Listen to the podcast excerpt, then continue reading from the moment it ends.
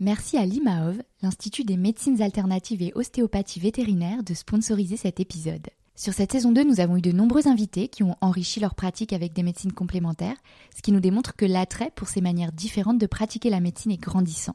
L'IMAOV propose des formations de grande qualité, exclusivement réservées aux vétérinaires, et ce depuis 25 ans.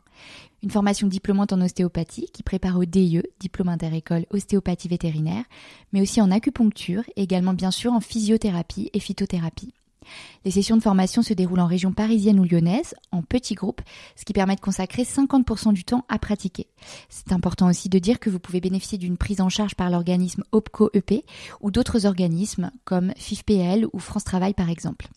Si vous aussi vous avez envie de faire les choses autrement pour soulager l'animal et être dans la prévention, en complément de la médecine allopathique et du curatif bien sûr, je vous invite à consulter le site internet imaof.com où vous trouverez toutes les informations utiles. Merci à l'IMAOF de soutenir ce podcast. Et maintenant, place à l'invité. Écoutez le monde vétérinaire autrement sur Veto Micro, un podcast produit par Thémavet. Bonjour, je suis Marine Slove, vétérinaire touche à tout, journaliste et fondatrice de Thémavet. Moi, je suis Sophie Hulford, vétote multicasquette, et je me suis fixée comme objectif l'amélioration du quotidien des vétérinaires. Bienvenue sur la saison 2 du podcast qui donne la parole aux vétérinaires. Vous entendrez ici des consoeurs et des confrères, praticiens ou non, raconter leur parcours professionnel, avec leurs réussites, leurs joies, leurs difficultés et leurs échecs aussi parfois. En se confiant sur une tranche de leur existence et en interrogeant leur quotidien professionnel, ils nous démontrent qu'il y a mille façons d'être vétérinaire. Nous avons voulu ici nous raconter tel que nous sommes vraiment. Parler de notre rapport au métier bien sûr, mais aussi et avant tout de notre rapport à la vie, à l'animal, à la planète. Ici, pas de tabou, pas de langue de bois et surtout pas de culpabilité. Vous êtes ici chez nous, mais surtout, vous êtes ici chez vous. Belle écoute Bonjour à toutes et à tous. Aujourd'hui, j'ai la joie d'accueillir Lorraine Puzin, sortie de Lyon en 2012 et entrée dans le corps des ISPV, inspecteur de santé publique vétérinaire, dès la fin de l'école. Bonjour Lorraine, bienvenue. Bonjour Lorraine. Les auditeurs nous demandaient depuis quelques temps un parcours ISPV et tu as répondu à notre appel à témoins. Alors c'est assez amusant parce que vous avez été cinq à répondre. Donc j'intercale une question dans cette présentation, une fois n'est pas coutume. On a rarement autant de réponses à nos appels à témoins et d'habitude les mails qu'on reçoit c'est plutôt euh, le parcours de un tel serait intéressant. Or là vous parliez pour vous-même et vous aviez envie de transmettre l'amour de vos métiers. Euh, pourquoi tu penses qu'on a eu autant de réponses? Est-ce que euh, il y a un besoin d'être moins invisibilisé ou de transmettre ou d'expliquer? Euh, oui, je, pense effectivement que euh, il y a un besoin de, faire connaître cette facette du métier de vétérinaire, euh, et, et, tant pour soi, peut-être pour se légitimer, que aussi pour les autres, parce qu'on a quand même un petit déficit d'attractivité. D'accord. Alors, euh, je t'ai rappelé parce qu'on a un ami commun et qu'on a, en fait, on a dîné ensemble à Caen il y a des années dans ma vie d'avant, hein, ma vie de praticienne équine, et on avait passé une très bonne soirée, donc ça me faisait euh, hyper plaisir de te revoir. J'ai gardé euh, les coordonnées des autres confrères et consoeurs parce que ça peut être l'occasion de mettre en avant différents parcours en santé publique. Alors, je reprends ma présentation. Ton premier poste était en DDPP dans le Calvados, hein, d'où notre dîner, dans l'encadrement des contrôles dans le domaine de la sécurité sanitaire des aliments. Puis, tu as exploré un nouvel aspect du métier à Paris avec un poste à la DGPE. Alors, tu expliciteras ces acronymes je pense par la suite, dans la conception de politiques publiques dans le domaine de l'élevage, puis tu seras recruté dans une autre direction parisienne, rattachée à différents ministères, puis à la direction générale des affaires maritimes, de la pêche et de l'aquaculture, dans un contexte de crise successive de la filière pêche, tu nous en parleras. Depuis un peu moins d'un an, tu as rejoint la DGAL pour y retrouver la santé publique vétérinaire sous le prisme de la réponse aux urgences sanitaires liées à l'alimentation. Par ailleurs, tu es aussi euh, maman d'un enfant. Euh, ça t'occupe pas mal, si j'ai bien compris, hein, d'autant que ton conjoint est militaire. Et tu as une, euh, tout un tas de petites passions quotidiennes que sont le sport, la cuisine, France Inter et Netflix, le piano, les voyages et les sorties dans la plus belle ville du monde, hein, à savoir Paris. Donc il en fallait pas plus pour moi pour que j'ai envie d'en savoir plus. Première question traditionnelle, pourquoi tu as choisi des études vétérinaires? Euh, par amour des animaux, clairement.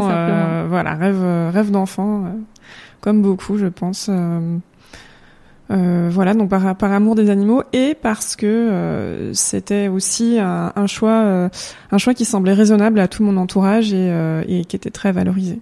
Qu'est-ce que tu veux dire, ce qui semblait raisonnable? Qui semble plus raisonnable que, que, que, mes autres idées qui ont été successivement, même très peu de temps, coiffeuses. Alors contrairement à ce que on pourrait, ce dont on pourrait avoir l'impression euh, aujourd'hui. J'ai eu cette envie. Euh, et euh, et puis surtout et puis surtout comédienne, actrice. Bon, voilà. Oui, donc ça m'a passé vite. les parents, ça les rassure de dire ah vétérinaire, c'est- pas mal, c'est bien.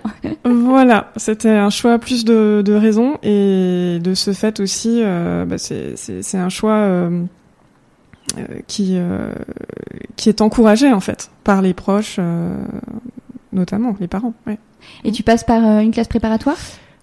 Euh, oui, oui. Donc euh, j'ai fait euh, deux ans de, de, de classe préparatoire au lycée Chaptal à Paris. voilà. Bon, qui qui n'ont pas été le meilleur moment de ma vie, mais finalement qui se sont qui se sont bien passés. et Alors ont- personne ne m'a raconté que c'était le meilleur moment de leur vie. hein. Bizarrement, la prépa. Ça existe, ça existe. Ah Récemment encore, j'ai entendu ça, ouais. Et tu choisis l'école de Lyon pour quelle raison?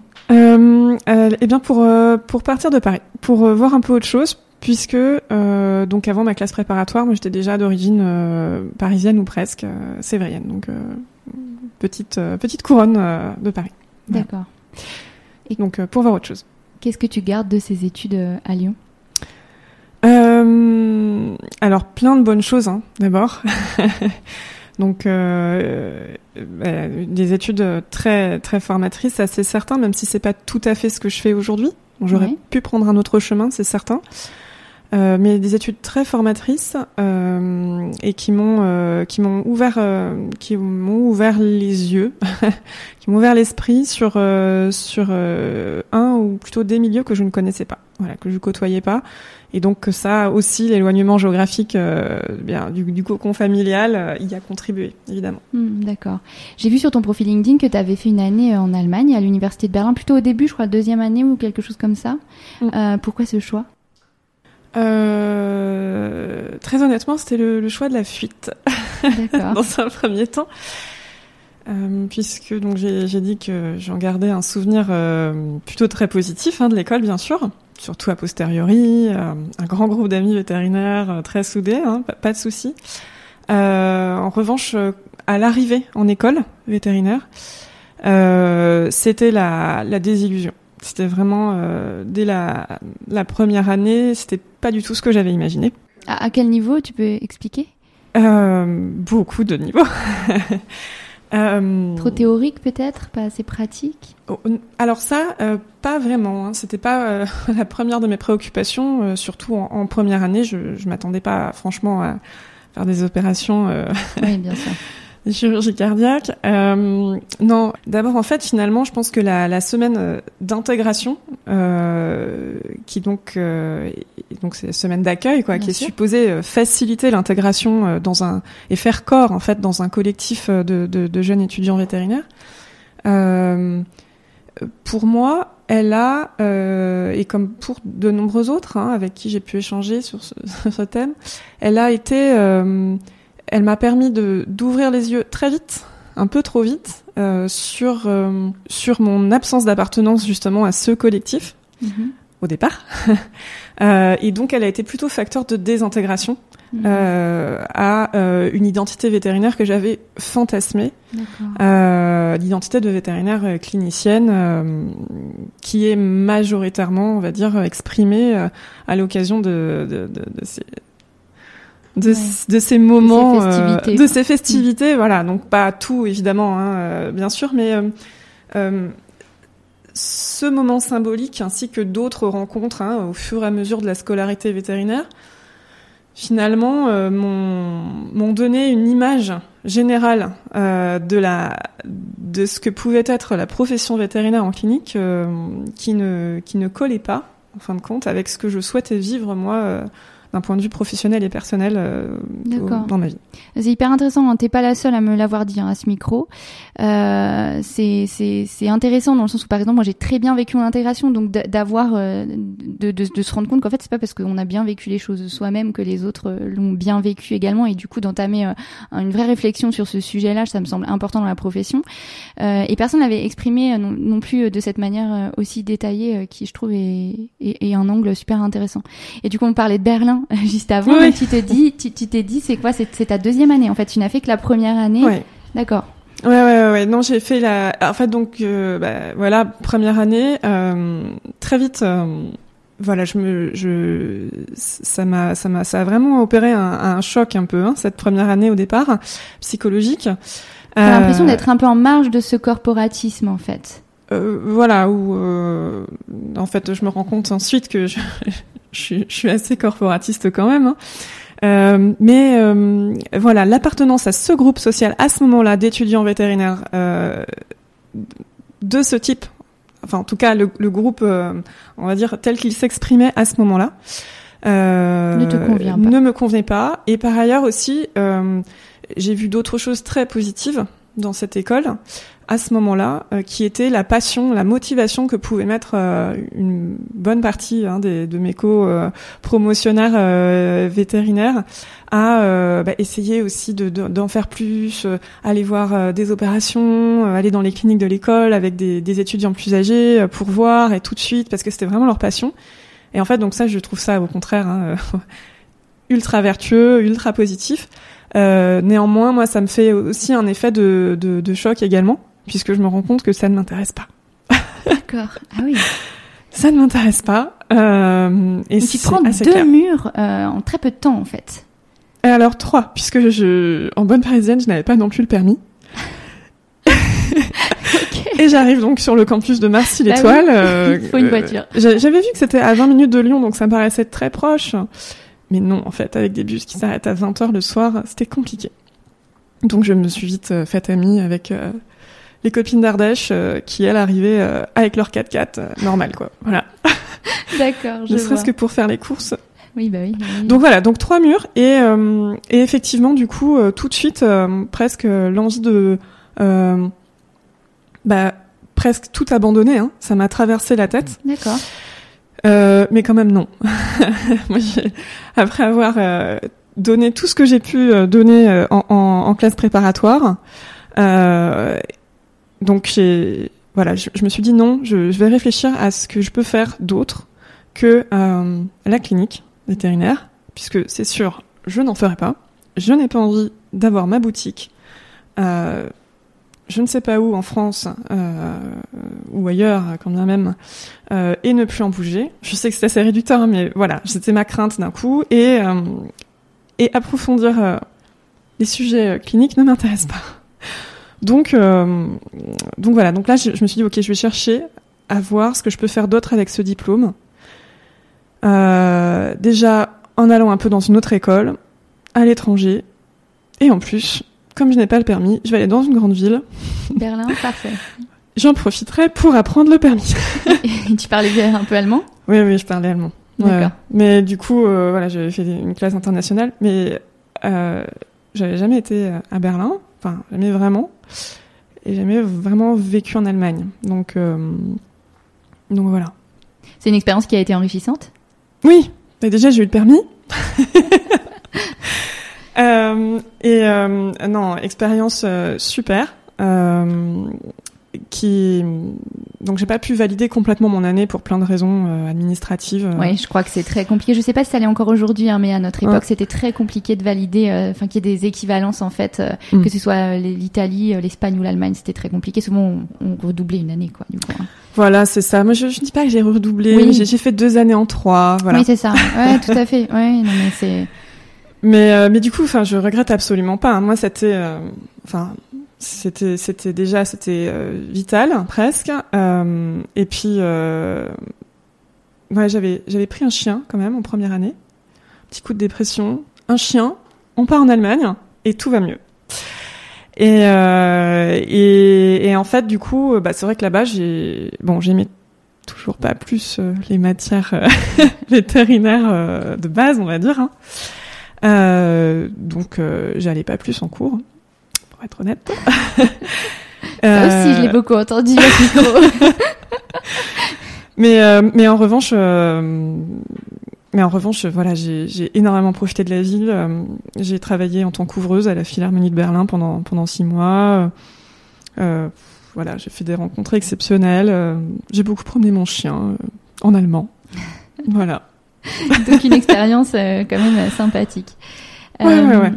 du coup, tu finis tes études euh, et euh, comment te vient l'idée de t'orienter vers cette voie euh, ISPV Et je rajouterais comme question comment ça se passe quand on veut faire ça d'un point de vue concours, diplôme, etc. Ouais. donc c'est pour ça que je suis ici, hein, dans l'esprit de recruter, n'est-ce pas? donc, alors, euh, j'ouvre beaucoup de boîtes, je suis désolée. Euh, mais donc tout ce cheminement, il s'est passé pendant les études. Donc je vais rester pendant les études. Donc je reviens de Berlin et là, euh, du coup, je fais deux années en trois. Donc c'est-à-dire que j'ai un peu de temps en fait l'année d'après. Donc là, oui, j'ai parce que tu as déjà validé une partie de tes, tes matières. Ouais, Une grosse partie quand même. Hein. Mm.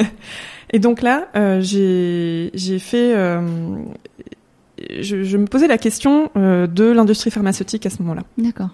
Et donc du coup, je me présente en candidature spontanée chez, euh, chez Pfizer, Santé Animale, qui existait à l'époque, euh, voilà, maintenant Zoetis. Euh, et, euh, et, donc je suis prise pour un, un stage de six mois, donc au, au siège France, à Paris. et donc là, je suis stagiaire chargée de communication, en lien avec les écoles vétérinaires. Et donc finalement, en fait, donc j'ai déjà six mois de stage ben, qui m'ouvre en fait euh, à ce que peut être hein, le travail d'un vétérinaire euh, au sein d'un labo pharma. Euh, et ensuite, en fait, je garde ce lien et donc j'en, conserve un, un, petit boulot en fait euh, pendant le reste de mes années étudiantes à Lyon. Et finalement, bah, ce stage, plus d'autres, j'ai fait des stages en, en, groupement de défense sanitaire. j'ai rencontré aussi, j'ai cumulé un peu les, les entretiens avec des vétérinaires donc avec des, des, podcasts individuels, on va dire. voilà. Donc un, un, vétérinaire qui travaillait pour euh, la communauté euh, d'aglo euh, de Lyon, euh, dans le sanitaire du coup, mais pas pour l'État. Donc c'était aussi en soi un peu différent. j'ai aussi fait un stage à la à la FAO, donc la Food and Agriculture Organization. Euh, des Nations Unies, donc euh, voilà l'ONU pour l'alimentation. Tu t'ouvres en fait avec. Donc c'est ça. En fait, je m'ouvre et je cherche, je cherche, je cherche, je cherche, mais ce que je vais bien pouvoir faire. Euh, et euh, et puis c'est finalement en fait en, en ouais, troisième, quatrième année que ça devient clair au moment de passer le concours du coup, les concours euh, pour la fonction publique, que je me décide à passer euh, le concours d'inspecteur d'inspectrice de santé publique vétérinaire et également celui d'ingénieur euh, des ponts des eaux et forêts. D'accord.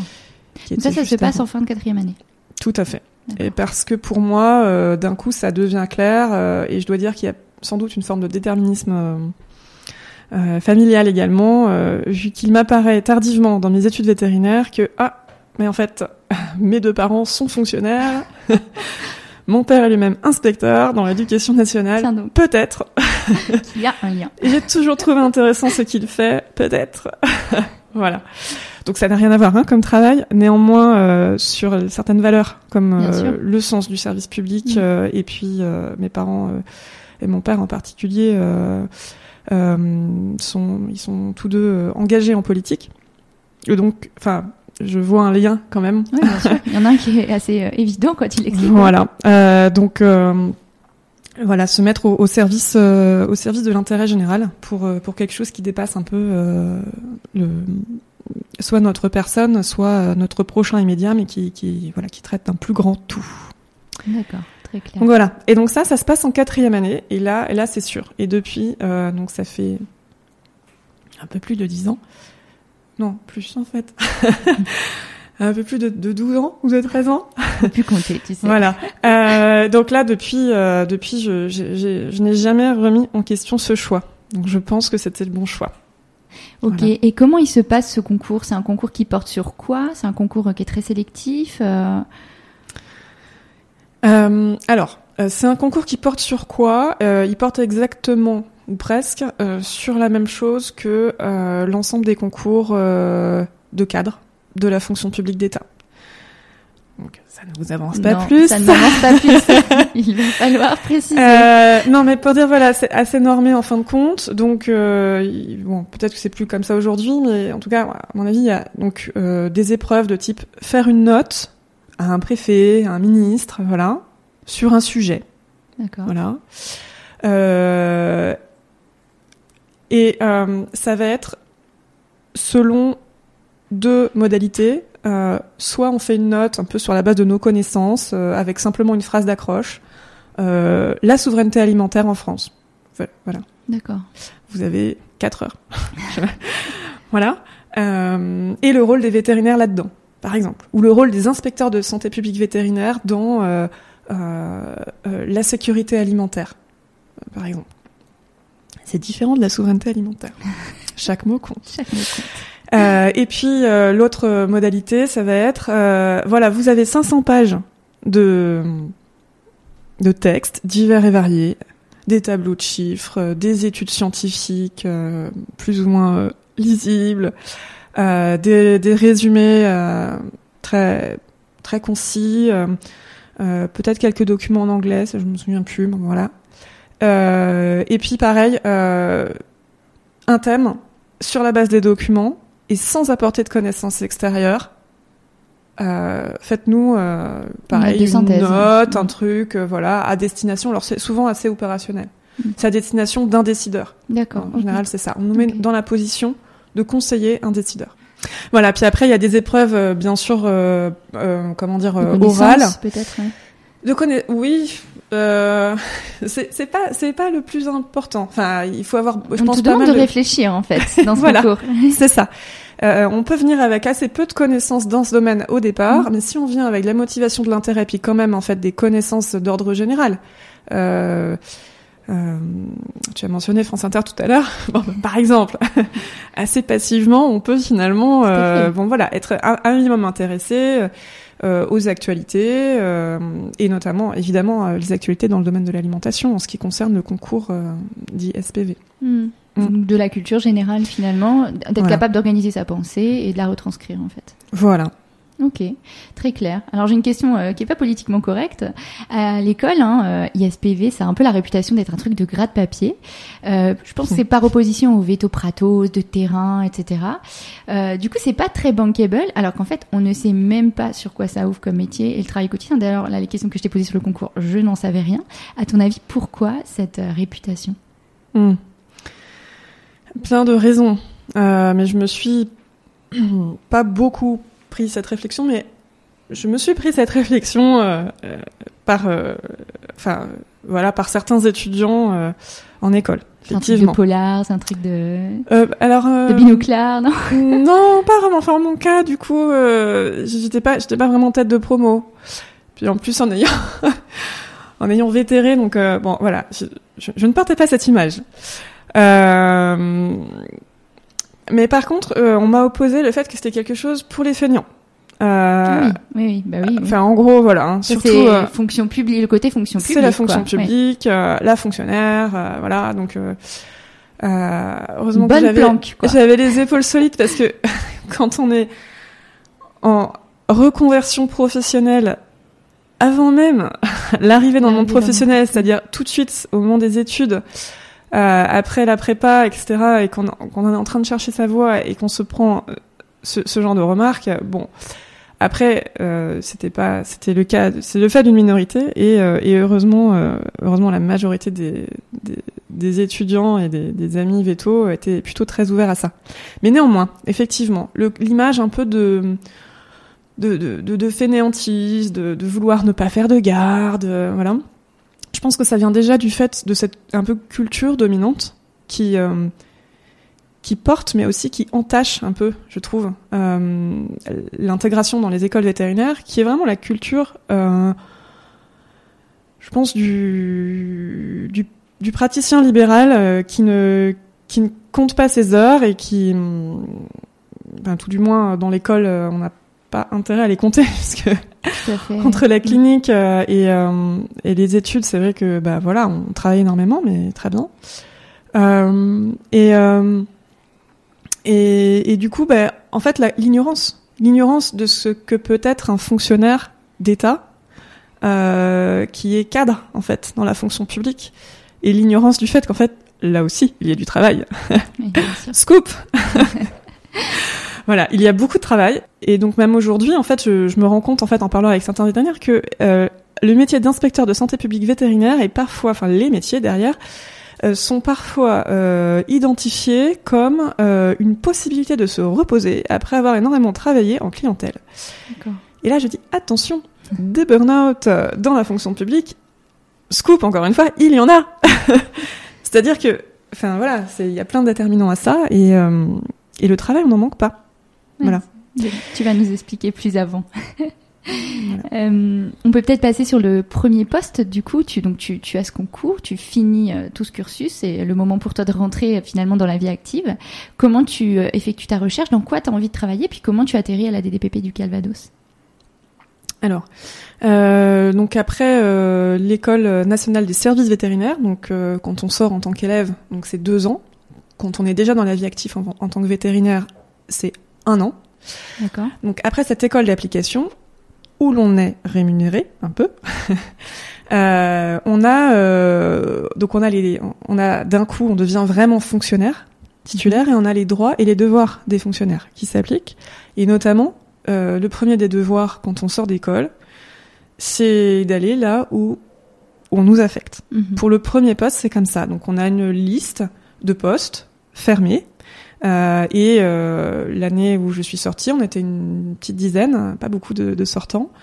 Et dans cette petite dizaine, il fallait sur la France qu'on se répartisse les postes. Donc chacun selon ses, ses appétences et ses affinités, mais voilà. Donc chacun fait une liste de priorités. Voilà. Et ensuite, euh, ces, ces, postes sont répartis. Voilà, tout à fait. Donc j'ai fait un choix, et moi j'ai eu la chance d'avoir le choix que j'avais fait, mais sur une liste fermée. Et, et donc tout le monde ne peut pas avoir euh, son premier choix, ni même euh, ses choix de cœur. Ça, il faut, faut, faut, le savoir. Il faut vraiment voir ça comme un investissement. Oui. Voilà. Euh, qui vaut la qui vaut la peine pour pour la suite. Donc du coup, moi je suis affectée à Caen en tant qu'adjointe à la chef de service qualité et sécurité des aliments. Donc c'est un service euh, pas énorme, mais assez conséquent déjà pour euh, une direction départementale de la protection des populations. J'explique un peu les termes parce que. non, mais t'as raison, raison. voilà. Alors des DPP, je pense qu'à peu près tout le monde le connaît, mais alors les suivants, peut-être pas. voilà. Euh, et, euh, et, et, donc là, en fait, donc je suis dans un service d'une quarantaine de personnes. Euh, et, et ce qui m'a attiré en fait dans ce dans ce service, c'était que donc j'arrivais pas directement en tant que chef de service, mais en tant qu'adjointe. Donc je pouvais vraiment euh, euh, apprendre euh, avec une encadrante immédiate, disponible pour ça aussi, hein, et pas tout de suite être jeté dans le grand bain de, l'encadrement d'une équipe. Et puis l'équipe était suffisamment conséquente avec des missions suffisamment variées euh, pour euh, eh ben pour éveiller mon intérêt pendant donc les trois années euh, où je suis euh, restée dans ce poste. Voilà. Et donc du coup je j'avais en, charge donc essentiellement la filière viande de, de ce service. D'accord. Donc dans ce service il y avait des abattoirs, abattoirs où étaient elles-mêmes en poste et eux-mêmes, puisqu'il y avait aussi des hommes en poste, des, des vétérinaires contractuels. Euh, qui euh, eux-mêmes assuraient de l'encadrement euh, qu'on dit de, de, proximité du coup des, des, techniciens en abattoir. D'accord. Et donc ça c'était vraiment extrêmement formateur, vraiment, puisque donc au-delà de, de, de l'encadrement, j'ai aussi pu, je, je, dis a posteriori, j'ai eu la chance de d'assurer les suppléances d'une vétérinaire en abattoir du plus gros abattoir du département euh, de bovins euh, lors de ses congés. Euh, et donc, et ben pendant ses congés, il n'y avait pas le choix. il fallait tous les matins, pas toute la journée, mais au moins tous les matins, que je sois dans l'abattoir et que j'inspecte les carcasses et que je réponde aux, aux interrogations des techniciens et, euh, et évidemment euh, de l'abatteur aussi, euh, du professionnel en face, pour qui les enjeux économiques sont toujours gros. Voilà. D'accord. Finalement, cette première expérience, elle te conforte dans le choix que tu as fait. Oui, oui, tout à fait. T'es es, es contente ouais. en fait. De... Et qu'est-ce qui, qu'est-ce que tu découvres sur toi et qu'est-ce qui t'anime finalement dans ces, ces missions-là? Euh, Je me conforte un peu euh, dans l'idée que j'aime travailler en équipe. Euh, donc euh, j'aimais déjà travailler en équipe en, en école euh, vétérinaire. Hein. J'avais monté une association euh, que j'appelais ma petite multinationale. Bref. Et, et donc là, euh, vraiment dans le Calvados, je, je, me rends compte que travailler avec des gens qui, dont on apprend mutuellement au quotidien, c'est top. Et puis j'aime aussi l'aspect organisation, encadrement, recrutement, identification des problèmes potentiel, avenir, euh, euh, assistance, enfin soutien, tout ce qu'on peut faire en fait euh, quand on est quand on est un encadrant ou un manager. D'accord. Ensuite, tu changes de poste. Alors, comment ça se passe pour euh, changer de poste dans la fonction publique? On postule. Donc, premier poste, on n'a pas trop le choix. Mhm. Et ensuite, on postule. Et donc là, vraiment, on a le choix. Et donc là, vraiment, oui, on a bien sûr quelque part un devoir de mobilité régulier, on va dire euh, théoriquement, euh, si on suit le papier, euh, tous les 3-4 ans, il faudrait, pour que la carrière progresse bien, bouger. Donc c'est pas fait pour les gens qui ont envie d'être ancrés toute une vie dans une région, par exemple Ça peut, si, si, ça peut. Ça peut. Mais justement, ce que j'allais dire, c'est pas forcément une mobilité géographique. Ça peut aussi être une mobilité fonctionnelle, c'est-à-dire changer de poste, changer de domaine. Et dans ces cas-là, si on veut rester toujours dans une même région, bah, il y a plein de choix qui peuvent s'opérer. On peut se dire que on va travailler dans différents univers, euh, plus loin que euh, le cœur, cœur, cœur de métier euh, de l'ISPV, c'est-à-dire euh, la sécurité des des aliments et la santé animale, voilà. donc la santé publique vétérinaire hein, au sens propre avec l'environnement. Hein. et on peut aller aussi dans les domaines ne serait-ce que le domaine économique euh, du ministère de l'Agriculture, tout en restant dans un même département. On peut très bien aller euh, travailler quelques années dans les collectivités territoriales pour faire à peu près voilà un travail complémentaire ou, ou similaire, mais côté côté collectivité, donc plus côté État. C'est tout à mhm. fait possible. Euh, on peut très bien prendre une disponibilité aussi pour travailler quelques années dans le privé, pourquoi pas. Donc euh, ah et revenir ensuite. Oui, oui. Que des avantages. donc voilà, donc en fait on peut. Bon, après moi je ne le voulais pas clairement. Hein, euh, donc euh, moi j'ai aussi fait euh, ce, j'ai choisi cette carrière pour pouvoir avoir cette liberté de choisir des métiers variés tout au long de ma carrière, y compris avec la possibilité de mobilité géographique. D'accord. Bon, et puis surtout après quand trois ans, c'est super sympa quand, mais je n'y avais pas d'accroche familiale euh, amical un peu, mais voilà. ah, oui, t'avais envie d'aller euh, voir de bouger. Donc j'ai failli, failli aller à Amiens pour une raison, pour une autre. Euh, la mobilité ne s'est pas faite. Six mois après, j'avais changé d'avis et j'arrive donc à Paris euh, en direction euh, de l'administration centrale. D'accord. Donc là, c'est un autre type de métier. Quel type de métier? Ouais. Euh, donc là, je, voilà, je, là, je, je, change. Je suis plus dans le contrôle euh, et, et je suis plus non plus dans le côté euh, santé sanitaire. Là, je, je, passe du coup dans l'élaboration de politiques, on va dire, d'accompagnement à une à une filière du monde agricole toujours. D'accord. Donc concrètement, qu'est-ce que je faisais à la DGPE donc acronyme barbare, c'était la Direction générale de la performance économique et environnementale des entreprises, située au ministère de l'Agriculture et de la souveraineté alimentaire. Les noms de ministères varient toujours. Ne pas prendre pour acquis euh, ce que je viens de dire. Enfin, le ministère de l'Agriculture. Cette direction-là, euh, elle a pour objectif euh, de mettre en place et d'accompagner la mise en œuvre de politiques publiques dans le domaine de l'agriculture. Jusque-là, tout va bien et elle fait surtout de l'accompagnement économique. Elle aide aussi, par cet accompagnement économique, l'agriculture à se transformer pour être plus durable, être plus vertueuse d'un point de vue environnemental, etc., etc., etc., être adaptée au changement climatique. Et donc en fait, cette direction qui fait des soutiens financiers, hein, ça, ça, veut dire ça, qui fait aussi des soutiens ou des orientations en termes de texte, en termes de mhm. loi, pour dire voilà, ça c'est possible, ça ça n'est pas possible. Euh, cette direction, en fait, elle, comporte euh, de nombreux bureaux avec chacun sa spécialité Et dans ces bureaux, pour ma part, euh, j'étais en charge euh, de la filière génétique animale. Ça veut dire, euh, en fait, toute la reproduction, euh, la zootechnie, en fin de compte. Et en fait, là, il y a une filière. Une filière euh, peu connue du grand public, connue des vétérinaires. C'est une filière business to business. Hein.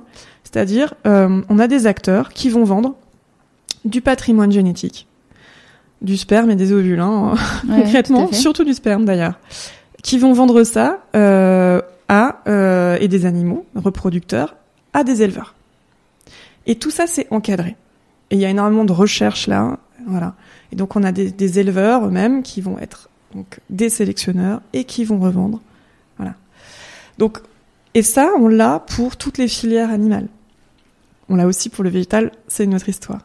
Et donc ce cette filière, quand moi je suis arrivée, euh, elle devait être profondément rénovée parce qu'un texte européen euh, parachevait la libéralisation du secteur. Donc, ce qui a été connu aussi pour les vétérinaires hein, avec la directive service euh, y a, il y a quelques années. Euh, donc, ça s'est passé pour le monde de la génétique animale, donc de la, de la reproduction des animaux reproducteurs, euh, en 2016.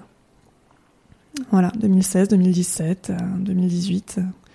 C'était des années du coup où en France on a dû changer ce qui était une loi sur l'élevage qui datait de 1962 pour la mettre au goût du jour euh, des années euh, 2000, euh, 2018. euh, voilà. Donc euh, ça c'était Gros euh, travail en voilà. perspective, j'imagine. C'était un gros travail avec une ordonnance à la clé, donc euh, une proposition, enfin c'était une, une loi, en quelque sorte. Euh, et euh, tout un travail réglementaire derrière, mais également euh, et d'abord, avant tout, un travail de concertation avec beaucoup d'acteurs professionnels différents et de la recherche qui ont travaillé à euh, X mille groupes de travail, je me souviens plus du nombre, euh, peut-être une dizaine de groupes de travail que j'avais euh, la chance d'animer en bonne partie euh, dès mon arrivée en poste finalement. Pour savoir, voilà, où collectivement peut-on et veut-on aller? Quelles sont les règles qu'on se donne collectivement avec des enjeux euh, vraiment finalement de société? Des enjeux sur euh, la, la marchandisation du vivant quelque part, des enjeux de, de faire ensemble, faire marcher le collectif. Bon, voilà. Pas forcément simple à expliquer. non, mais tu t'en es pas mal tiré. Je pense que j'ai compris une bonne partie. Euh, et du coup, après, comment tu en arrives? Parce que finalement, c'est le, c'est quand même le même métier, mais à, à la partie euh, affaires maritimes, euh, pêche, aquaculture. Eh bien, j'ai transformé l'essai économique, on va dire. Donc, je m'étais éloignée du, de la santé. Et le côté encadrement me manquait. Voilà. Puis j'aime bien un petit peu être, au- être aux commandes. Donc le côté encadrement, finalement, qui t'avait beaucoup plu à la DDPP, quoi. Ouais, Mm. c'est ça. Et là, euh, et là, en fait, du coup, j'ai postulé. Euh, on m'a, bah, une amie euh, qui était en poste là-bas, vétérinaire également, m'a dit ah, ce poste-là se libère. Donc c'est le poste de chef du bureau de l'économie des pêches, pas le fruit, le poisson, voilà, les pêches maritimes. Euh, et, euh, et il Il y a de gros enjeux avec le Brexit qui arrive. euh, Il y a, de, de gros enjeux pour euh, pour nos pêcheurs français. Me fait penser euh, à la série Parlement. Je sais pas si oui, tu l'as oui, vu oui. avec le phishing et le très bonne série. Hein. Je sais pas si ça se passe vraiment comme ça Parlement. J'espère que non, mais très bonne série en tout cas. Je pense que oui. Oui, oui, oui. J'ai eu une, ouais, une, une fille de ma promo veto qui y travaille et je lui ai posé cette question aux dernières alumni et elle m'a regardé dans les yeux et m'a répondu oui, ça se passe bien comme ça. Donc, Ouais, c'est terrible. Ouais, non, mais le Parlement européen, c'est voilà. Mais euh, après, euh, je pense que ça doit être encore euh, super intéressant. hein. Mais alors, bon, nous, c'est moins euh, folklorique quand même. Hein, bon, tu me rassures. Voilà. c'est plus cadré, on va dire, hein, même s'il y a forcément des petites anecdotes. voilà, mais mais quand même, on y voit moins la, la fleur au fusil, on va dire. Hein, pour Euh, donc euh, donc oui, donc en fait, bah, gros enjeu. Moi, la pêche, euh, je ne connaissais pas. Euh, ce à quoi on m'a répondu, mais au moment du recrutement. Mais si on recrutait que des gens qui connaissaient la pêche, euh, Il y aurait pas foule de candidatures. voilà, on ne recruterait personne. si bon, voilà, il y a, y, a, y a, quelques quelques personnes, mais bon, tout le monde ne peut pas être administrateur des affaires maritimes ou voilà. Mm. Ce sont d'autres corps de la fonction publique, encore plus confidentiels que ceux des ISPV.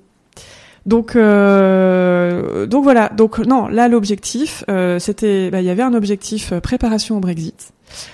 Euh, donc c'était vraiment préparation euh, de la filière, quoi, hein, euh, accompagnement économique, identification des difficultés que la filière, donc de l'amont à l'aval, du navire de pêche, en passant par le port de pêche, là à la marée, jusqu'au bah, le, le marailleur qui, qui, vend le poisson et qui le transforme un peu, jusqu'au transformateur dans une industrie qui peut être petite, qui peut être très grosse, et puis finalement jusqu'à la remise euh, euh, soit euh, voilà dans des petites boutiques, soit dans des grandes surfaces, enfin voilà. Et donc toute cette filière là, et aux restaurateurs bien sûr, toute cette filière là, elle se tient quelque part. Elle n'est pas uniquement que dans un écosystème français. Hein, il y a beaucoup d'importations et, d'exportations également. On, en est assez dépendant. Euh, et, et elle devait, et elle doit, euh, supporter le choc du Brexit. Voilà. Euh, donc je venais pour ça, mais en fait j'ai pris mon poste le 1er mars 2020. Ah, ouch. Ouais. donc, Pas besoin d'en dire euh, plus. Voilà. C'est ça. Difficile, ouais, pour comme prise de poste. Mm. mais c'était passionnant. Donc euh, là, euh, donc euh, pensez pour mes détracteurs d'école veto. donc moi, j'étais pas au chômage ni technique ni partiel. voilà. Donc ben, j'étais chez moi à travailler sur mon petit ordinateur jusqu'à 11h du soir, jusqu'à minuit, tous les jours, en enchaînant des réunions avec les représentants professionnels, tous les jours. Euh, sur l'heure de midi. À la fin, ça n'avait aucun sens. Parce qu'on savait, on ne savait même plus quoi leur dire. que voulez-vous que je vous annonce, puisqu'on n'a pas le temps de travailler entre temps. non, mais voilà, il y avait vraiment un gros besoin en fait d'être au plus près de ce qui se passe sur le terrain. Euh, et puis bah, régulièrement, euh, organisation de, euh, de rencontres, euh, bah, pareil, de cette profession avec le ministre qui, qui lui-même avait besoin euh, et la ministre, en l'occurrence euh, à l'époque, la ministre de la mer, qui avait besoin de savoir euh, voilà ce qui se passait aussi au plus proche du terrain. Donc ben voilà, gros moment, finalement gros moment, gros moment économique, gros moment politique, gros moment évidemment de, de crainte pour chacun pour sa santé, tant au niveau de notre public, du coup, nos je vais pas dire nos abonnés, ça fait très. Euh, mais enfin, euh, voilà, moi de, de, de, de, ma filière entre guillemets, hein, dont j'avais euh, quelque part la charge hein, du point du point de vue de l'État. et et puis et puis aussi l'équipe. Donc pour le coup, j'étais venue pour développer et mettre en œuvre mes compétences de manager, j'ai pu le faire. À distance, mais t'as pu. À distance, mais aussi physiquement. Je suis allée faire des livraisons d'ordinateurs portables. à domicile. Cette période était dingue. voilà, voilà, tout à fait. Et, euh, et voilà, et j'ai des souvenirs euh, de traverser euh, Paris, euh, les, les Champs-Élysées euh, dans ma petite voiture encore pleine de taches de dalmatien depuis l'école Veto jusqu'à la Défense dans un des Champs-Élysées vide. Vide, oui. Voilà, euh, tout ça pour euh, essayer de, de contribuer, euh, comme je pouvais, à sauver la filière pêche de cette difficile situation qui était bah, la fermeture des échanges et la fermeture des restaurants et des cantines. on, mange beaucoup le poisson en dehors du, du, domicile, en fait. D'accord. Okay. Oui, mm. donc en fait, oui, toutes les filières étaient affectées. oui, c'est logique, mais voilà, mm, mm. ouais, toutes toutes les filières étaient affectées, mais la filière pêche euh, particulièrement touchée. Ouais, d'accord. T'as touché le gros lot sur ce poste. ouais, voilà, pour ne pour ne pas dire que j'avais touché le fond, mais du coup il y a eu ça. Puis bah il y avait le Brexit. Entre temps, il y avait le plan de relance.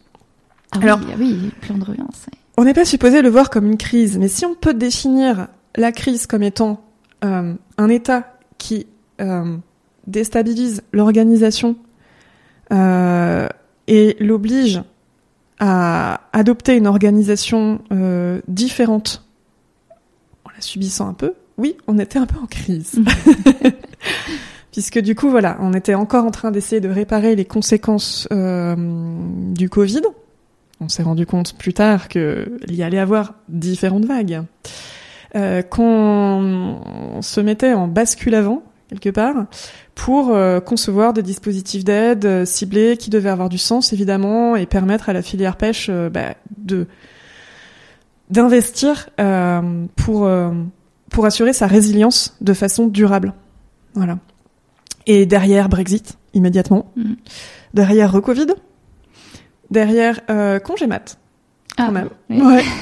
Et je me disais, je vais rentrer de congé maternité. Et, Et on va pouvoir souffler un peu. Et non. Guerre en Ukraine. Oui. Voilà. Guerre en Ukraine, euh, prix de l'énergie qui Flambe. flambe. Prix de l'énergie qui flambe, euh, filière pêche en crise. Puisque euh, dans bon, il y a une fourchette, euh, mais on va dire dans, dans certains cas, ou dans le pire des cas, on peut avoir euh, 25% euh, des charges du, du chiffre d'affaires, pardon, 25% du chiffre d'affaires euh, de certains navires de pêche euh, qui euh, qui sont dépensés euh, en carburant. Oui, d'accord, c'est énorme. Donc en fait la place, enfin bien sûr tout ça c'est c'est variable en fonction de plein de paramètres et notamment du du bah, du coût du carburant hein, par définition. Euh, mais du coup, enfin on, on comprend bien que c'est énorme. Voilà. Et puis derrière je pourrais euh, cumuler les les, les défis en fait environnementaux, euh, sociétaux euh, majeurs euh, auxquels la filière pêche est confrontée en ce moment. Euh, on peut penser également aux défis en- environnementaux et Mm. avec les, les, les captures accidentelles de dauphins. Voilà. Et, et mais, mais il faut voir aussi, euh, il, il faut voir loin. C'est-à-dire que quand on est euh, dans ce secteur et quand on touche un secteur, par définition, on se rend compte, Oh, j'ignorais totalement à quel point euh, ce système est intégré dans un plus grand système ou est en compétition avec euh, tel, tel, tel type d'autres systèmes. Et puis après qu'on peut qualifier pire, meilleur, etc. Mais voilà, dans le monde de la pêche, on pense aussi euh, travail forcé, esclavage, à bord de certains bateaux de de- de- de- d'autres pays, euh, loin, loin, loin, mais néanmoins, euh, voilà. Et donc en face, on a quand même une filière pêche française qui me semble extrêmement résiliente. Mm. Je suppose qu'intellectuellement, tout ça, c'est très intéressant de faire ces, ces, ces ponts, ces parallèles, que ça t'a ça ça t'a vraiment enrichi. Ah oui, oui, oui, oui. Là, c'est, enfin moi, ce, ce poste, du coup, au, au bureau de l'économie des pêches, ça a été vraiment, voilà, là, je me sentais exactement à ma place. Ouais, ouais. Je, me sentais exactement à ma place. euh, et, euh, et, pourtant, euh, on pourrait dire, mais vétérinaire, mais quel est, la, est le cours de ton école vétérinaire qui t'aura servi pendant ton poste? Ah oui, mais il a formé ton cerveau, le cursus. Voilà. Et puis, euh, puis c'est une connaissance d'un milieu aussi. Ouais. Euh, bon, c'est pas tout à fait le milieu agricole, le milieu de la pêche, mais bon, voilà. Enfin, c'est un, c'est un, un- un- ça a été un chemin progressif et euh, et, et voilà. Donc, euh, Et qu'est-ce que ce contexte très difficile de crise t'a appris euh, sur toi-même? Euh, alors, il a confirmé que j'avais quand même une bonne, bonne capacité de travail. Et puis que je m'énerve quand même euh, difficilement. Voilà. Capacité à rester calme. Capacité à rester optimiste aussi. Euh, optimiste, donc ça c'est pour les aspects euh, positifs.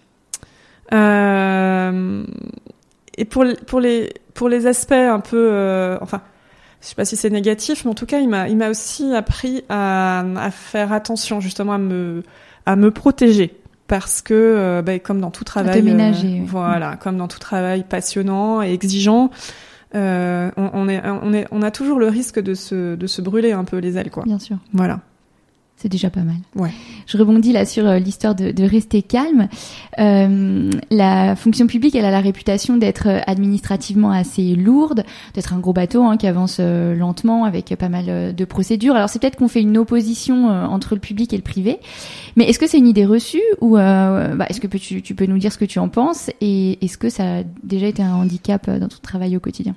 Est-ce Mm. que tu restes calme du coup? je ne sais pas s'il existe des, statistiques ou des études vraiment sérieuses en fait à ce sujet, mais je, serais vraiment très intéressée du résultat de ce genre d'études, parce que ma vision, euh, c'est que c'est complètement une idée reçue et qu'en fait euh, le déterminant principal à l'immobilisme d'un d'un d'une entreprise, euh, c'est la taille déjà. Je suis d'accord avec toi. Et, euh, et en second lieu, donc déjà, donc ça veut dire finalement, on va avoir les mêmes problèmes dans une énorme entreprise. moi, je travaillais pour une entreprise de 60 000 salariés, c'est rien avancé, évidemment, de privé. Hein. Voilà, mm. ce sont les chaînes de commandement, euh, puis ça peut être plein d'autres choses. Enfin bon, voilà. Le sentiment, la dilution de responsabilité quelque part aussi parfois. Oui, tout à fait. Et, qui, est la euh, même dans les très grands groupes. Voilà, c'est ça. Ça, c'est toujours lié au déterminant de taille. Et après, euh, il y a un autre déterminant qui, là, je pense, est plus propre au secteur public, mais pas uniquement. Euh, c'est l'exigence de responsabilité. Euh, l'exigence de responsabilité, j'allais dire vis-à-vis de, de, de, de l'intérêt général euh, alors, je vais m'expliquer. Euh, ça veut dire euh, si je suis dans une entreprise ou un lobby ou voilà, mon objectif en fait, c'est de promouvoir un produit, une approche, une idée. peu m'importe que d'autres idées aussi recevables ou complémentaires ou, se fassent détruire par la façon dont je présente mon produit, mon idée, etc. Peu m'importe. Parce que ce sera la responsabilité d'autres de porter leur sujet. Hmm. Et c'est leur problème si ça échoue, si s'il y a des, des conséquences euh, désastreuses sur d'autres champs. Donc typiquement, ça c'est ce qui mène parfois un, un problème, un manque de, de, conscience environnementale dans certaines entreprises. Moi, je vends mon produit. Bon, je ne suis pas une entreprise qui est censée réparer l'environnement. Hmm. C'est pas mon sujet. Donc, voilà, je le fais pas. Et donc finalement, je peux avancer plus vite, de façon plus visible hmm. sur mon sujet qui est de vendre tel produit. Alors que, en toute logique, et c'est ce qu'on constate heureusement au quotidien, quand on fait partie d'un d'un gouvernement au sens anglo-saxon, donc euh, de, de l'appareil de l'État, euh, l'exigence, elle est euh, certes de défendre convenablement les missions directes, immédiates qui nous ont été affectées, mais de les mettre dans un contexte, dans, dans un tout, et de ne pas détruire ce que font c'est très clair, c'est très intéressant. Les uns, les autres, etc. Et en fait, c'est une exigence. Donc tu rajoutes un niveau de complexité qui fait que, de fait, euh, les choses prennent plus de temps. Tout à fait, et que, et que parfois, euh, on peut avoir le sentiment, vu de l'extérieur, que des décisions complètement euh, non entendables ou euh, qui, qui tergiversent, qui euh, qui sont dénués de sens. Quand on a une loi qui est re, re, re, revue, et qu'à la fin, elle est vidée de sa substance, bah oui, c'est sûr que personne n'est content du résultat. Et en fait, c'est le, c'est le fonctionnement finalement démocratique qui peut certainement être amélioré. Euh, voilà, ça m'appartient pas de dire euh, comment. Mais euh, Loïc d'Ambreval, on, parle de ça dans son épisode. oui, notamment, ouais. ouais. Mais, euh, mais néanmoins, en fait, on est en responsabilité. Et justement, c'est vrai que j'ai écouté ce, ton podcast avec avec Loïc Dombreval, qui est une personnalité que je que que j'admire et que je respecte beaucoup. Euh, et néanmoins, voilà, oui, euh, euh, on n'est pas on n'a pas le même type de responsabilité euh, quand on est d'un côté euh, et de l'autre euh, de la barrière, euh, si tant est qu'il y a une barrière, puisqu'il y a énormément, heureusement, de, de discussions entre différentes strates en fait du fonctionnement de la société, quoi, voilà, mhm. fonctionnement public. Ah, c'est hyper intéressant. Alors, on poursuit sur le dernier poste qui est récent, puisqu'il date d'il y a 10 mois. Comment tu atterris à la DGL et quel est ce nouveau poste? Alors, euh, j'ai atterri à la DGL. Euh, tu peux peut-être expliciter cet acronyme. Euh, oui, ah la Direction générale de l'alimentation. Bon, c'est peut-être la direction générale euh, du ministère de l'Agriculture la plus connue des vétérinaires. C'est vrai. Parce qu'on l'appelle. Je suis pas sûre que tout le monde connaisse l'acronyme. On l'appelle la maison, euh, la maison des vétos parfois. Ou... Enfin bon, ça c'est plutôt dans la fonction publique, je pense qu'on parle comme ça. Mm. Euh, c'est vrai qu'il y a pas mal de vétérinaires dans cette maison. Et donc moi, ça m'a ça m'a changé par rapport à mes postes précédents, du coup. Hein. Euh, et euh, c'est pas désagréable.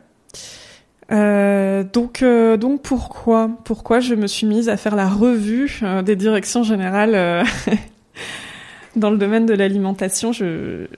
Déjà par curiosité, ça c'est certain. Ensuite, par envie de, de revenir un peu à la santé, des enjeux santé, environnement, sécurité, vraiment. Euh, que j'avais le sentiment d'avoir exploré en premier poste, mais pas du point de vue central, pas suffisamment, euh, voilà. Et puis euh, là où je travaille euh, actuellement, donc c'est la mission des urgences sanitaires, et c'est une mission super opérationnelle, en lien constant en fait avec les services déconcentrés de l'État. Donc ça veut dire bah, l'État dans les départements et dans les régions. Mm-hmm. Et donc, bah ça, c'était un quelque chose que j'avais pas encore fait, voilà, sous cet angle-là. Euh, et, euh, et, donc chaque jour, en fait, on a euh, de, de nouveaux sujets, de nouvelles urgences et de nouveaux cas très concrets à résoudre. Donc intellectuellement et d'un point de vue de, de l'équipe aussi, c'est c'est super intéressant. Voilà. Et bien sûr, on a aussi des gros projets de, de moyen long terme à mettre en œuvre. et c'est aussi dans ce contexte-là que j'ai été attirée par ce poste. Euh, c'est que depuis le 1er janvier 2023, donc de cette année, euh, une décision historique a été prise euh, au, niveau de, l'État, c'est-à-dire que euh, les compétences sur la sécurité sanitaire des aliments, qui jusqu'à présent étaient partagées entre deux ministères, l'agriculture et Bercy, donc le ministère de l'économie, voilà, ont été euh, rassemblés au ministère de l'Agriculture. D'accord. Et donc ça, c'est euh, voilà, c'est euh, c'est une évolution qui est euh, qui était plus ou moins attendue par certains, hein, peut-être pas du tout par d'autres, voilà, euh, mais qui est, enfin pour moi, qui est vraiment intéressante ben, en termes de de, de, du coup aussi de recherche de cohérence, euh, d'avoir une approche euh, bah, le plus possible euh, donc harmonisée sur euh, sur la sécurité sanitaire des aliments, quels que soient les domaines. Et, et d'un point de vue de l'enjeu l'enjeu organisationnel, de changement, c'est c'est passionnant hein, pour dans une carrière de du coup de Donc un poste qui a moins d'un an mais qui pour l'instant a l'air de te, de te plaire. Alors, qu'est-ce que tu dirais aux confrères et aux consoeurs euh, pour qui euh, ce que tu as expliqué là sur euh, les différentes facettes des métiers ISPV, pour qui ça résonne et qui se disent que ça pourrait peut-être les intéresser? C'est le moment de recruter là, vas-y.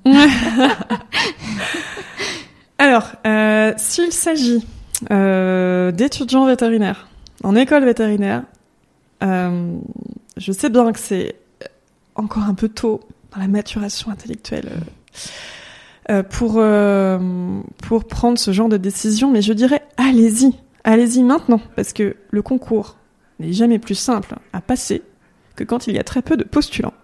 ah, c'est là où il y a le moins de postulants. Ouais, ouais, ouais. D'accord, ok. Je pense que c'est un engagement qui aujourd'hui fait peur, alors qu'en fin de compte, c'est un métier, c'est tellement, enfin, c'est finalement un statut qui offre une possibilité de métier tellement diversifié, tellement varié, euh, que on va jamais s'ennuyer. On va jamais rester coincé dans un poste où, mm. voilà, c'est pas possible ça. Et puis il faut dire qu'on ne perd pas son diplôme de praticien pour autant. On ne perd pas son diplôme de praticien.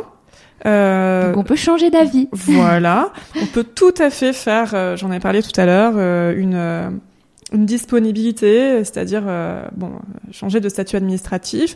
On n'est plus payé par le ministère de l'Agriculture pendant X années. on va faire, je sais pas, les saisons où euh, euh, on va pouvoir exercer, si on veut, en tant que clinicien, euh, voilà,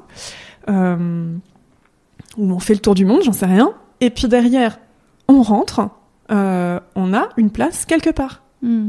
On nous trouvera un poste. On va se trouver un poste, on nous trouvera un poste. Alors, voilà, c'est, c'est, c'est, je trouve que c'est une opportunité qui aujourd'hui. C'est une forme de liberté en fait. Hein. Ah, c'est une énorme liberté.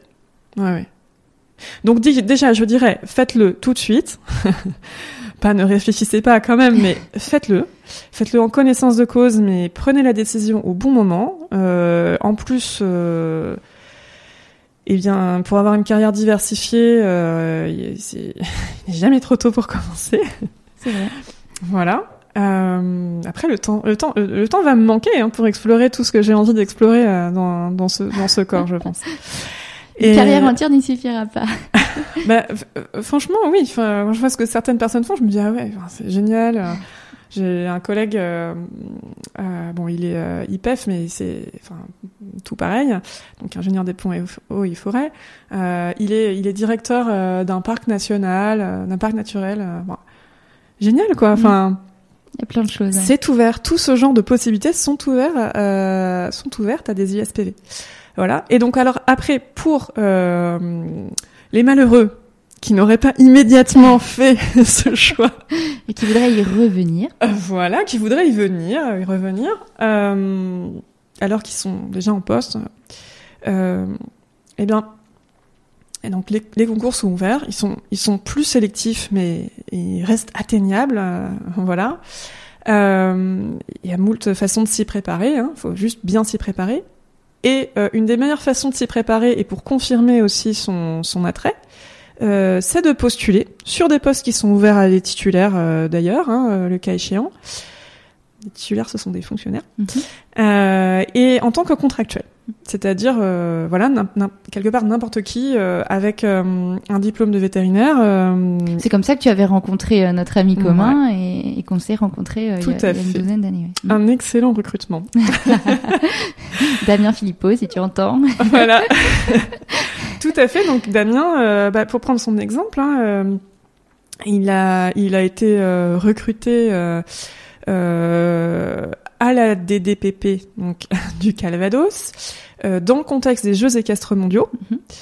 euh, pour euh, organiser euh, finalement la l'action de l'État en termes de sécurité sanitaire vraiment surtout la santé animale hein, pour aussi fluidifier les imports-exports de chevaux mhm. qui se rassemblaient en masse euh, pendant euh, pendant les, les Jeux équestres mondiaux.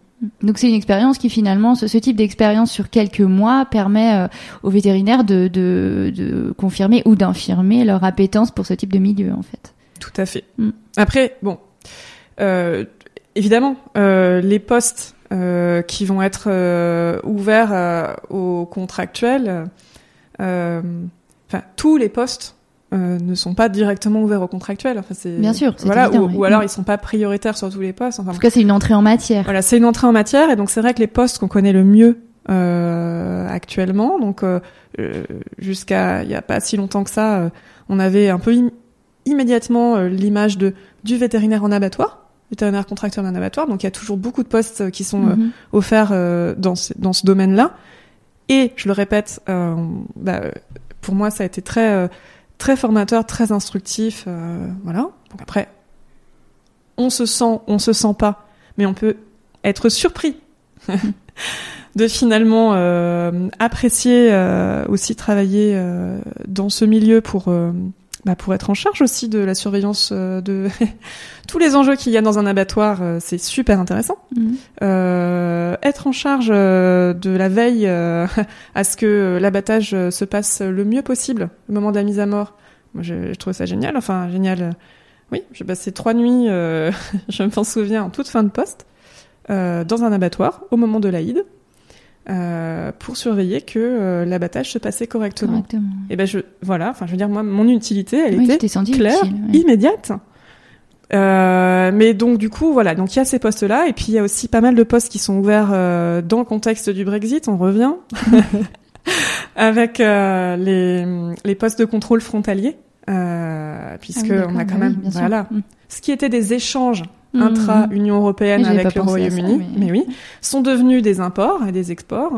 Donc, euh, et donc pour les imports, il faut énormément de, de monde et notamment des compétences vétérinaires. pas que, mais il en faut, pour, bah, pour contrôler que ce qu'on apporte en Union européenne soit répondre à nos, à nos exigences voilà, de, de sécurité. Ok. Et du coup, en termes de salaire, ça se passe comment? Eh ben, ça se passe très bien. C'est ça aussi qu'il faut dire et qui est vraiment méconnu. Euh, ne vous fiez pas aux grilles de salaire qu'il y a euh, sur Internet euh, et qui ne prennent en compte que le salaire brut et qui ne prennent pas en compte les primes. Je ne sais pas pourquoi il y a cette opacité dans la fonction publique, mais sachez qu'il y a au moins 40, peut-être 45% de mon salaire qui sont composés de primes. D'accord. Oui, c'est énorme. Voilà, donc euh, ça veut dire très concrètement, je ne vais pas m'en cacher parce que je j'ai aucun sujet avec ça. Euh, j'ai commencé à travailler euh, depuis 10 ans et à la fin du mois, impôt déduit, je suis payé 4700 euros net. donc c'est des beaux salaires. Mm. Donc ça va. Ne vous dites pas, euh, mm. je n'y vais pas parce que je vais être payé au lance-pierre. Voilà. Mm. Donc bien sûr, ça dépend du niveau de responsabilité qu'on prend, de voilà. Mais globalement, on est bien payé et, ça, euh, dès la sortie euh, de l'école, euh, ça n'est pas ridicule par rapport à des salaires dans le privé. Moi, j'ai beaucoup euh, comparé à des salaires de gens qui sortaient même d'écoles de commerce, etc. Où finalement, c'est souvent moins intéressant que ce qu'on imagine et eh ben là, c'est plus intéressant que ce qu'on imagine. Voilà. Ah, ok, bah, j'en avais euh, aucune idée, moi. Est-ce qu'on a oublié quelque chose? Est-ce qu'il y a quelque chose que tu voudrais ajouter? Euh, bah, ça me semble, euh, ça me semble pas mal. la mus, la mission des urgences sanitaires recrute, hein Régulièrement. comment, comment on peut te contacter? Comment nos confrères et nos consoeurs peuvent te contacter s'ils sont intéressés par ton parcours? Alors, donc j'ai un LinkedIn. Euh, donc ils peuvent euh, toujours me contacter sur LinkedIn. Donc c'est euh, Lorraine Puzin. Vet, je crois, point vet, enfin je sais plus que ou ISPV. Enfin bon, Lorraine Puzin. Moi je peux me retrouver facilement, ouais. Donc. Ouais, en fait il y en a, il y en a que une, je crois. donc c'est déjà LinkedIn et puis sinon, ben, tu mettras peut-être mon adresse mail ou... Alors tu peux le dire à haute voix, j'aime pas les mettre dans les commentaires parce ah. qu'après les moteurs de recherche les trouvent, mais tu peux le dire à haute voix. Ah, d'accord. Euh, eh bien c'est euh, Lorraine, comme la région, hein, ou comme la quiche, je dis parfois. L-O-2-R-A-I-N-E. Point pusin, euh, P-U-Z-I-N, gmail.com. Euh, ben merci Lorraine, c'était un très chouette moment. On a eu pas mal de problèmes techniques, mais on a finalement réussi à faire cet enregistrement. Je suis contente parce qu'à un moment j'ai vraiment cru qu'on allait euh, devoir euh, se reporter. En tout cas, c'est une des facettes du métier que je connaissais très mal. Et en fait, je me rends compte en t'écoutant que c'est assez méconnu et que ça donne envie d'en savoir beaucoup plus. Tu m'en avais déjà parlé avec beaucoup de passion dans les yeux en Normandie et je suis contente que tu aies pu transmettre tout ça à mon micro. À bientôt, Lorraine. Bravo, vous avez écouté cet épisode de Veto Micro jusqu'au bout. Si le cœur vous en dit, partagez-le à vos amis et à vos collègues, abonnez-vous au podcast et mettez-nous une note de 5 étoiles avec un gentil commentaire. C'est ce qui nous permet de remonter dans les classements et de donner de la voix à la profession. Si vous souhaitez participer à Veto Micro, nous suggérer des invités ou tout simplement nous écrire, faites-le sur l'adresse podcast.themavet.fr. Prenez soin de vous et à la semaine prochaine pour écouter une nouvelle façon d'être vétérinaire.